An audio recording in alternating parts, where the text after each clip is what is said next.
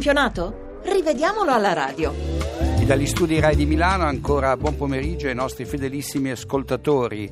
Un saluto particolare, un ringraziamento a Lorenzo Balletti e Luca Gattuso per la collaborazione in redazione e a Claudio Rancati che sta lavorando alla console. Partiamo dall'anticipo di oggi a pranzo, Cagliari Udinese 3-0. L'arbitro Valeri gestisce bene la partita usando correttamente i cartellini gialli. Tutte giuste in questo senso le decisioni del fischietto romano che ammonisce i sardi Piniglia e Cossu nel primo tempo e il friulano Danilo della ripresa.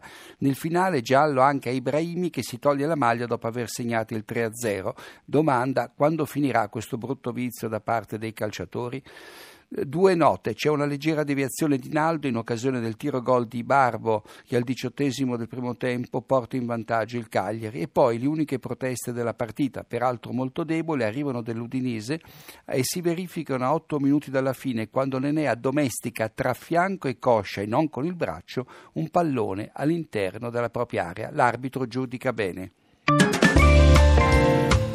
Episodi riguardano Atalanta-Chievo, finita con la vittoria dei bergamaschi per 2 a 1. Carmona porta in vantaggio l'Atalanta al ventunesimo con un tiro dal limite deviato in maniera decisiva da Guarenti che aveva cercato di opporsi alla conclusione in scivolata.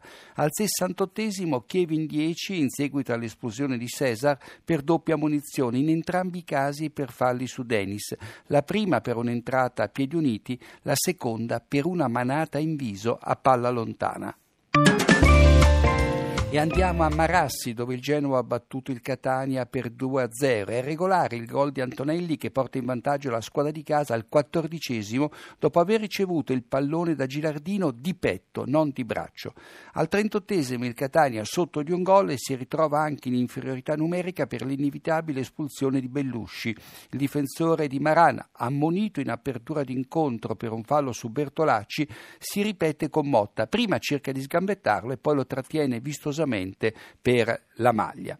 Irrati l'arbitro di Pistoia senza personalità. In avvio di ripresa impiega 2 minuti e 12 secondi cronometrati per far battere una punizione al Catania con la barriera a 6 metri senza maestrare un cartellino giallo. Non si può.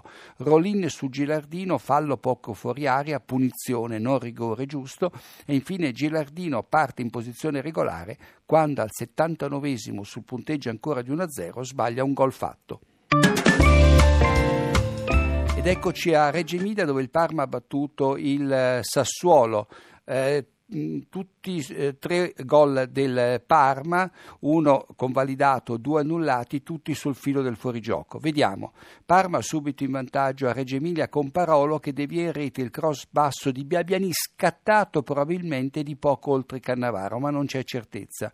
È sicuramente in fuorigioco Lucarelli quando al quattordicesimo insacca, ma deve bloccare l'esultanza per la giusta chiamata dell'assistente Vivenzi. È in fuorigioco sul cross di Cassano ed è oltre eh, tutti i difensori lo stesso Cassano quando sul lancio di paletta segna la mezz'ora dopo il fischio dell'arbitro. Al quarto d'ora della ripresa, giusto il fuorigioco segnalato a Zaza che si era venuto a trovare solo davanti al portiere. Al 72esimo l'arbitro espelle Berardi, ne abbiamo parlato con Malesani. Sassuolo con un uomo in meno negli ultimi 20 minuti. L'attaccante, pensate, entrato da appena 42 secondi, molla una gomitata al volto di Molinaro che l'aveva pressato in maniera decisa ma regolare a centrocampo, altro che nazionale per il giovane calabrese. Andiamo all'Olimpico di Torino dove la Sandoria si è affermata sulla squadra granata per 2-0, ma è irregolare il primo gol dei blucerchiati. Okaka porta in vantaggio la Sampa al sesto su assist di Mustafi, ma l'ex romanista è in fuorigioco quando riceve il pallone dal compagno di squadra che anticipa Glick. L'assistente Costanzo non se ne accorge, ma ci vuole la moviola per capirlo e soprattutto fare eh, chiarezza fra gli scarfini di Mustafi e Glick entrambi arancioni colpire il pallone Mustafi e in quel momento Okaka è in fuorigioco. A distanza di pochi minuti Okaka invece si trova in posizione regolare quando colpisce la traversa. Al ventitresimo immobile si lamenta con l'arbitro dopo l'intervento di Mustafi che in anticipo in scivolata gli porta via il pallone. Il contatto tra i due è minimo, D'Amato si limita a concedere l'angolo al Torino e la Moviola gli dà ragione. Eccoci al Bentegodi, Verona-Bologna 0-0, ma partita ricca di episodi da moviola. In avvio Conè cade nell'area giallo-blu dopo essere stato anticipato di misura da Moras al limite dell'area. Vede bene l'arbitro Tommasi di Bassano del Grappa. E poi Bianca in posizione regolare quando impegna Rafael in una bella deviazione in angolo.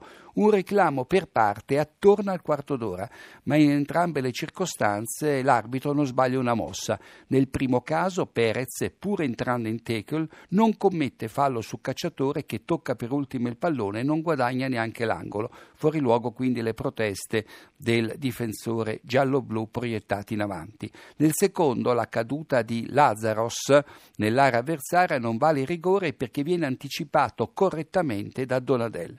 Nel finale di tempo manca una punizione dal limite al Bologna dopo una trattenuta evidente di Albertazzi e Dani di Bianchi e Albertazzi andava ammonito per il fallo a palla lontana. E allora ci si chiede ma cosa hanno visto o non hanno visto Tommasi e i suoi collaboratori Petrella e Di Paolo? Al secondo della ripresa Rafael pare il rigore calciato da Bianchi. I giocatori del Verona protestano a lungo con l'arbitro Tommasi che concede il rigore dopo essersi consultato con l'addizionale Orsato. Punita giustamente la trattenuta di cacciatore a Lazzaros, ma un attimo prima c'era stato anche uno spintone di Moras a Cristaldo che valeva da solo il calcio di rigore.